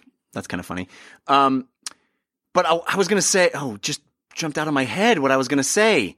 Uh oh, yes. Final Fantasy kind of just did this, but I've always wanted full on and I guess Persona is kind of this too, but I've always wanted like full on role playing game in modern day. And I know that there's been um the world ends with you and and the games I just mentioned they've kind of done it but I I really want to see like a western role playing game like a Skyrim or you know something like a Witcher but done in modern day contemporary setting where there's there's magic but there's also you know fashion like in world ends with you. I love that stuff. Like a harry potter rpg yeah, except not with that IP. But yeah, yeah. I think that'd be really cool.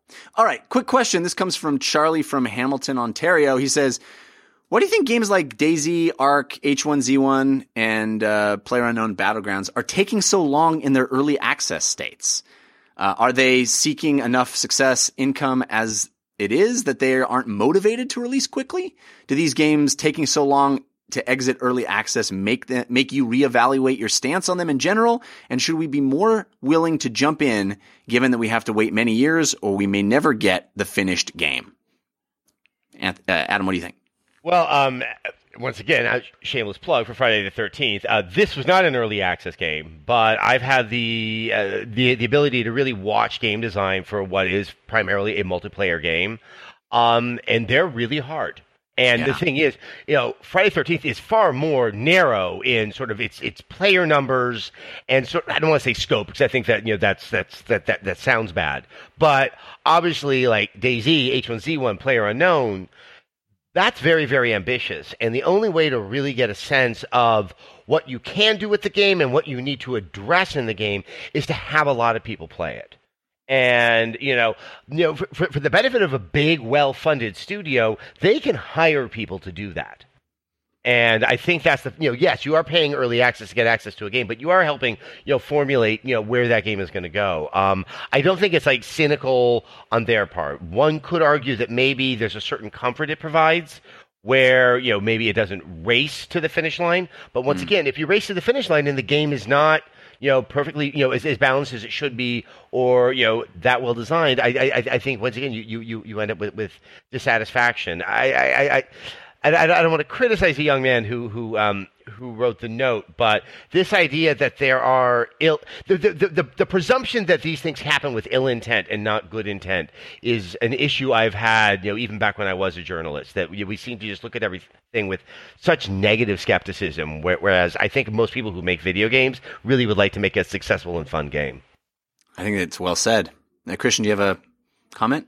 Yeah, I, I think that hits a nail on the head with that they're having enough success. They don't need to come out of it. Um, people for this some genres of games, the players are very accepting of it being in early access, and as long as they're seeing tweaks and stuff made, uh, they're okay with that. And I personally would rather a game kind of stay like that if it's going to kind of get tweaked and modded frequently and be a little janky, then come out and say this is our finished version, but then still be lacking.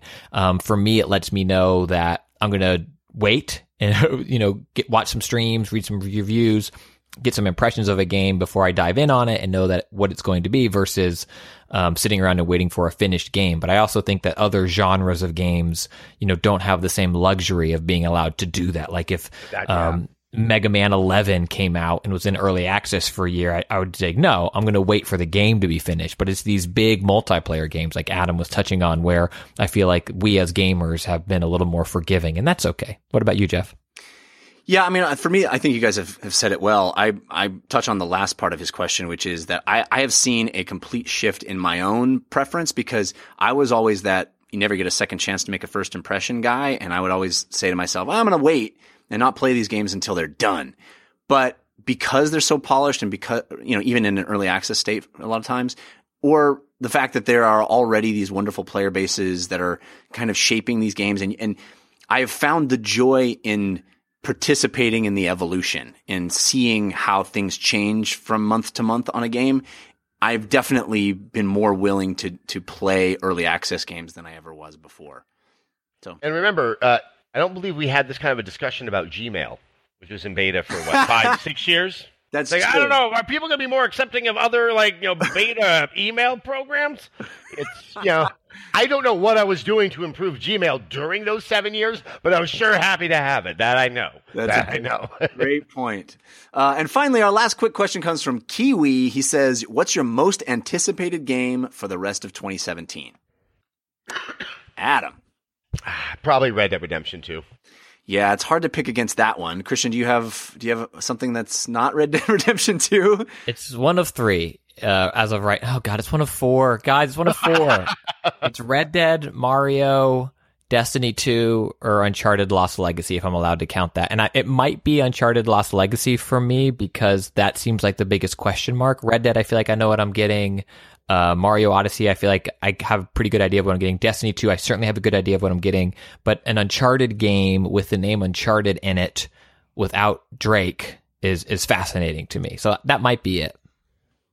Speaking of Uncharted, Tom Holland playing young young Don't Drake. me. Oh, finally, I get to hear more about young. Oh, stop it. Anyway, speaking of Tom Holland, my my game is one you guys haven't mentioned yet. I think uh, as much as I'm excited for Red Dead, I, I really have high hopes for Spider Man.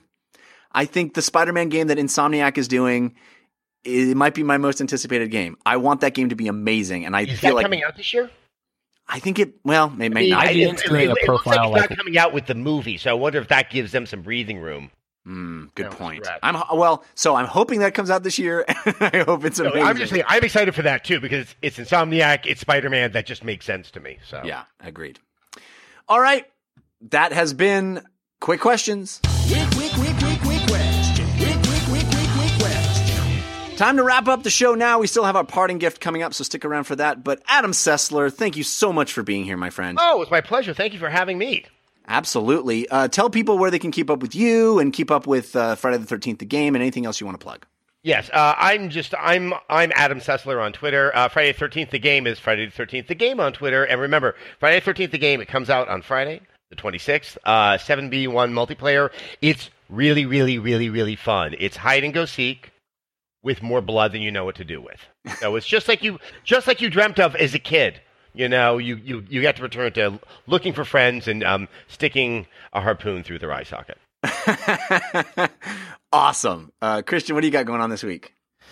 Uh, you can listen to other podcasts I do. I do Department of Parenting with Chris Quintos. It comes out on Wednesdays. Uh, we also have been doing video episodes for those. You can find the videos on our Facebook, which is just facebook.com, Department of Parenting. And if you want a little extra geekiness from me, I have a Patreon only podcast called At Least 20 More Minutes. It's just like a butt gets you in or whatever. Um, I did a, bonus episode of Destiny 2 hands on and um, a lot of fun stuff there. You can find that at patreon.com, Christian Spicer. And then Twitter's the easiest way to get in touch with me if you need me at Spicer, S P I C E R. Jeff, what about you? You can also listen to other shows that I do. In fact, I talk about video games every day. It's a short show, just 10 minutes a day. It's on Anchor. You can find it. It's called Newest, Latest, Best, and you can find it at anchor.fm slash NLB. I also have a movie and TV review show called the Slash Filmcast. You can find that at slashfilmcast.com. And I do a comedy show with Anthony Carboni called We Have Concerns, which you can find at wehaveconcerns.com.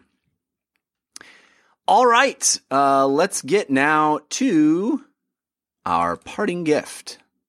Hey, give us a suggestion of what to do this week. Give us a parting gift. This is your parting gift. Adam, do you have a suggestion to help people get through their week? Yes, um, because I just recently did this. Go to a museum. Go to an art museum if you can. Uh, the world is not that beautiful a place right now. and there's something to be said about removing yourself from said world and just kind of just gazing upon things that were designed pretty much for the sole purpose of aesthetics. And it's it's it's kind of nice to look at pretty things. Water lilies, uh, I don't know, just wh- wh- wh- whatever floats your boat. I did it, and I reminded myself I should be doing this more frequently. It will probably be good for you know the head and the heart. Love it. Go to a museum. Christian, how about you? Got a parting gift? Hi, welcome to your punk rock minute. Man, oh guys, Blink 182's California Deluxe Edition came out. It's a, it's a whole nother album. They have the whole original California on there, which is already an incredible album. But then I think there's 11 new songs on the Deluxe Edition. It starts with Parking Lot, which might be one of the best pop punk songs ever, and then rolls into Misery. And that is a one two punch that I know it's recent, so it's hard for me to say, but it's, it's top five pop punk albums ever. It's so, it's so good. Give it a listen. We got a listener parting gift. This one's sent in by Alex Samara of Portland, Maryland. Emmy is Maryland, right, guys? Mar- Emmy, Yeah. I think. Oh my- Anyway, he's uh, he says, Wait, I think it's Maine. Is it Maine? is it Maine? I think M and E because Maine. No, I think Portland- it's because there's no E in Maryland. that's a good point. just that's a me. very good. It's from Portland. Oh, it's from Portland on, It's on his own body. Anyway, uh, ruined that one. Uh, dude's lauding creativity. He says, I was hoping to recommend a parting gift in the form. Oh, he even says it in his email. In the form of a Portland, Maine artist's first graphic novel. What makes Aggregate by Ben Bishop so cool is that it's a split decision format that gives the reader narrative options. This is basically um, Choose Your Own Adventure, the graphic novel. Uh, I checked it out. It's called the, it's at the aggregatebook.com. It's by Ben Bishop. Looks really good. So a graphic novel that is basically a split decision. Uh, apologies to everyone in Maine for screwing up your abbreviation. Where was your apology for Montana after you guys crapped on it for 20 minutes? No, it, people in Montana are terrible. Crap, there's no crapping on the Montana. Montana's gorgeous. Yeah, we didn't crap on it. I just said that the designers could have maybe made some mistakes. Anyway, uh, I have a parting gift for you. It's maybe a little silly, but it's one of those things that uh, I don't really, you don't really think about, but can have a huge impact on your life. I realize that there are things that I'm like, I should probably just buy that, and then I don't buy it forever. And then when I finally do, I'm like, it has a huge impact on my life. Case in point, I finally got myself one of those stupid little magnet things that you stick on the dashboard of your car to stick your phone on. It has changed my life. it is so convenient to stick my phone on the little magnet thing. It comes with a little metal bracket that you put in the back of the case of your phone, and then you stick the. Ma- it's you just so convenient. You have your phone there. I'm not fiddling with my phone. I'm not. It's not sitting on my seat. I don't forget it. Anyway, it cost me like seven dollars, and it's like huge impact on my on my life. I always knew I wanted one, but you know I could have bought it ten years ago, and I didn't. So And now you're ready to drive for Uber or Lyft or any other service. that That's up. right. That's right. Uh, which is good fallback position when I inevitably fail at everything else. Anyway, um, this has been an awesome episode. Uh, thanks again to Adam Sessler and Christian oh, Spicer. my pleasure. Uh, this is uh, love having you, man. And this is um, thank you uh, also to our musical contributors, Patrick L., Sean Madigan, and Zero Star. Thanks to everybody that hung out in our chat room live and helped make the show better in real time. We appreciate you guys. Oh, I just looked at the chat room. 400 people saying Maine. Maine, Maine, Maine, Maine, Maine. Okay, so screwed that one up. Um, but thank you guys. And thanks to everybody that downloads the show as well. We appreciate it. Please recommend the show to your friends or maybe uh, take a second, review us on your platform of choice. It helps. And uh, we will be back next week. Until then, think about what you put out into the world. Make it a better place.